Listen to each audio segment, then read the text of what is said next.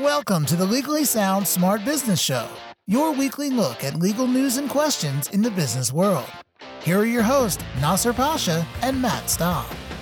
All right, welcome to our podcast where we cover business in the news and add our legal twist to the business news. My name is Nasser Pasha. Now Matt Staub. I would say you're like the fashion guru of the two of us. Would you say? Uh, well, first of all, I knew I knew you were going to say that. Like, I was about to say something because I knew you were going there. And two, I would disagree with that. I think you're more fashionable than I am, but that's Well, no, but that assumes that I'm making my own fashionable decisions. I would say that you make your own fashion decisions and in a very fabulous way, just fab way. just fab. Okay, now I gotcha. 'cause that's what we're talking about. JustFab, which apparently a startup worth one billion dollars. I never even heard of it, so I know. it's kind of crazy how it can be worth that much. I guess I also don't buy any clothes or anything like that online, so it's But you're right. There shouldn't be anything worth a billion dollars that we haven't heard about. Yeah. That's just wrong.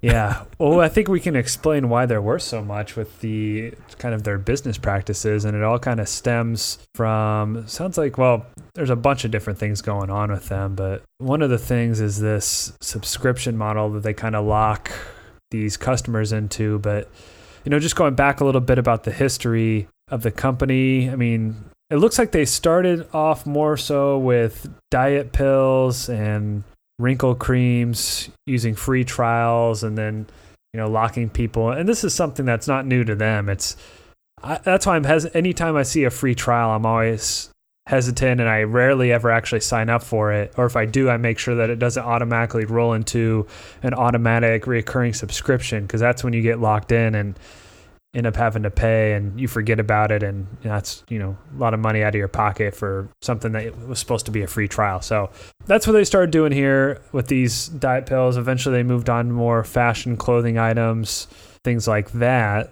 But then they did a couple curious things, one of which is this, and I'm not even fully sure how exactly this works, but so it's a subscription model for to buy something like shoes. Or you know they pay for the subscription model this one person saying i thought i was getting a good deal on shoes and i didn't realize they're signing up for a subscription. That would be difficult to cancel. I was trying to buy one pair of shoes and instead of that I got signed up for a VIP club, which charges me forty dollars every month, and basically, you know, it was apparently difficult for this one person to get out of it. So they just tried to buy, do a one-time transaction, and ended up getting caught up into a month to month, or I assume month to month, at least some sort of subscription where, you know, probably took them a while to get out of. I'm sure there was long note times of notice you had to give before terminating the subscription, things like that, and so do that with one person, okay. Do that with a lot of people. I, I think that's how you kind of get to that $1 billion mark. Yeah.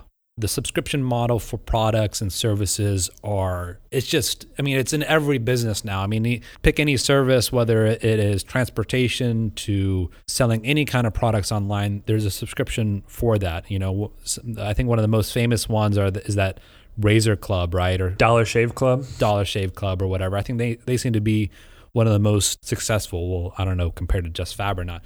But I think the the problem with it, and I, I don't believe these other subscription models do this, is that you only have a five day window to cancel.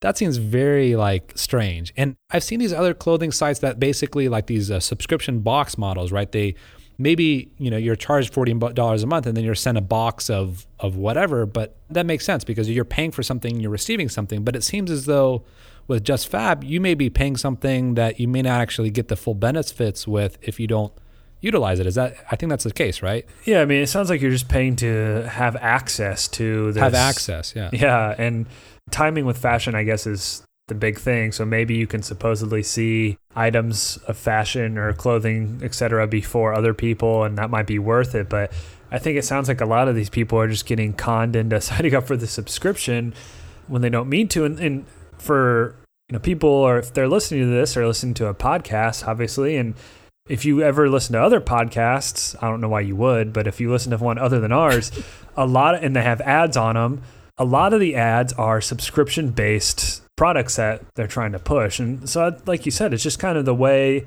things are going. And if you do it fairly, then, you know, or at least reasonably, then you know, it's fine. You know, give them like I did uh what's the one? NatureBox. Yeah. I did that for a while and I think I could cancel any point up to, you know, the next cycle went out. So those are those are favorable terms. Basically, Yeah, that makes sense. And, well, let me ask you, how, how did you cancel it? I think I just went online and did it because their their online was pretty good. But I just had another one. This is more, way this is recent. It just happened I think yesterday. So I was subscribing to it's an annual subscription to the Wall Street Journal, and I was like, you know what? I don't really use this that much. I've had it for a few years. I need to cancel. And I went on there. I saw that it was set to renew like October 20 something. And I was like, oh, within 30 days, I'm, I hope I don't get half, you know, I hope I can get out of this and I have to pay a whole nother year. And I read the fine print. It's like if you're zero to 11 months, you can stop it and you get, you know, refunded the rest of the year if it's in the last 30 days of the year. As long as you cancel it before the end of the year, you don't have to renew. And I was like, oh, perfect. All I had to do, the only thing was I had to call in, wait on hold for 15 minutes, and they took care of it. Well, I guess stay tuned when it doesn't end up working and I get, you know, billed, billed for it in a few weeks, which has also happened. It, it sounds like they're pretty good with it. So, I mean, as long as, to me, as long as it's reasonable, anything I think that's reasonable is you can cancel within the month with under 30 days before you want to end it, if that makes sense. Yeah, you should be able to cancel at any time. 30 days notice is fine, but at any time, like you may have to give, if you don't get a certain time, you have to maybe go through one month. But see, what was interesting is that there's a, there's a lot to play here. But one of the comments that this particular BuzzFeed story went over with is that they also have lengthy cancellations uh, on phone calls. Yeah. And to me, at the least, if if you sign up online, you should be able to cancel online too. That's why I asked you for NatureBox. I mean, I think I did. Yeah. it'd be weird to have to call a number when it was so easy to sign up with giving a credit card number and then it, this whole process to cancel. And and that is really the these kind of nuanced things. Is really shows you kind of the personality and culture of the company. And to talk a little bit about that, I, this this particular company has founders that have who came from an industry of what was it supplements or some kind of beauty product or Yeah. I think they were in different things of these kind of the same kind of subscription model which they ended up bringing to clothing and shoes and things like that for which they were they didn't get involved with an FTC settlement. And there's been other legal troubles with certain district attorneys of California and Florida that have gone after them or their affiliated companies and so forth for such practices involving this. But at the end of the day, like I said, I don't think there's anything wrong with these subscription services, but at a certain point, like you have to be able to give a quality service and sleep at night. And by the way, this company is funded quite a bit by Silicon Valley, including certain celebrities. I think Goldie Hawn's sister or daughter, or, Sounds famous. oh, Kate Hudson. Is that Goldie Hawn's daughter? I think so. I could be way off. Huh. Didn't know that. They don't have the same last name. I don't know if you noticed that. Yeah. Well, so I think of subscription model based pricing. There's two ways to get tricked into it or to get stuck and end up paying more than you want. Basically, one way is to get ro- put into the pricing without you really knowing it. And I said something about like the free trials that automatically roll into the automatic monthly payments, things like that. Or I don't know if that's happened with this case, but so that's one way to do it. Two would just be, like you said, to make it impossible to cancel. So call on the phone, long wait times. Like actually, so when I was doing the thing with Wall Street Journal, I first tried to do the online chat, and I was like, "Oh, great! I'm number two in the queue." Yeah. Screen popped up. So and so has entered the chat room, and I started typing, and then they left the chat room. Like, well, guess I have to. Guess I have to call in. That's a problem too. Like you'll call and wait on hold and get get to department to department, and then of course it disconnects at the last second, right then when they're going to cancel it, and you have to call back in. Yeah, I mean, but for me, someone who calls the IRS on a frequent basis, I mean, there's nothing, there's nowhere I could call where I could get. I mean, I am so trained to just sit on the phone and wait. If you deal with the IRS, like, there's, uh, it's never a problem for me. Basically, I'm so used to it. So it's most people know though.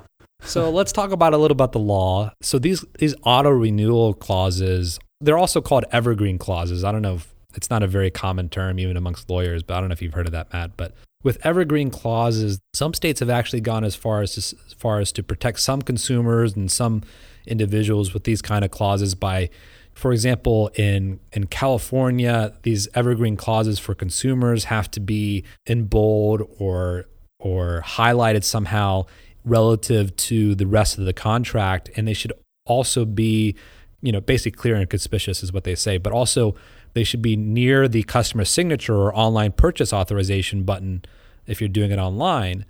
But that is only for a very limited type of contract. You know, same way with Illinois has something similar. If the contract's term was 12 months or more and the renewal period is four more for more than one month, written notice to the consumer must be made no less than 30 days and no more than 60 days before the cancellation deadline set by the contract. And so those are for more long-term contracts. And Texas, of course, has no protections. And New York has a strange protection only for business to business, and that's for service contracts only. I actually ran into this before. So there's some protections here and there, but not really not really here for that applies to JustFab because they can be clear and conspicuous if they want, but the terms could still be pretty restrictive, like that five day window. Yeah, I mean that's that, and like you said, you can make it clear and still make it impossible for them to back get out of it. I mean, five day window is very small when it's hard to to end the agreement. I like how they, they called it, you know, negative. Well, not they, someone else coined this as negative option marketing where customers get charged for VIP membership unless they remember to opt out. Like it should never be on, well, I was to say it should never be on the customer to opt out, but I, I guess if if they agree to it and it's fair, then that's kind of on them. I think they just have to know about it because th- this kind of type of marketing, I think when they say negative option marketing, it, it reminds me of kind of these industries that sell supplements that are kind of prying on buying one product and all of a sudden you're signed up with a subscription service. And that kind of happened if you recall with freecreditreport.com you get your free credit report then but then all of a sudden you'd be paying this monthly fee for who knows what yeah and so the, i think that's the negative option that kind of marketing they're referring to i guess from a business's perspective what do you think? I mean, I think for a business, it's if it makes sense, then it's it's a good model to have as a business.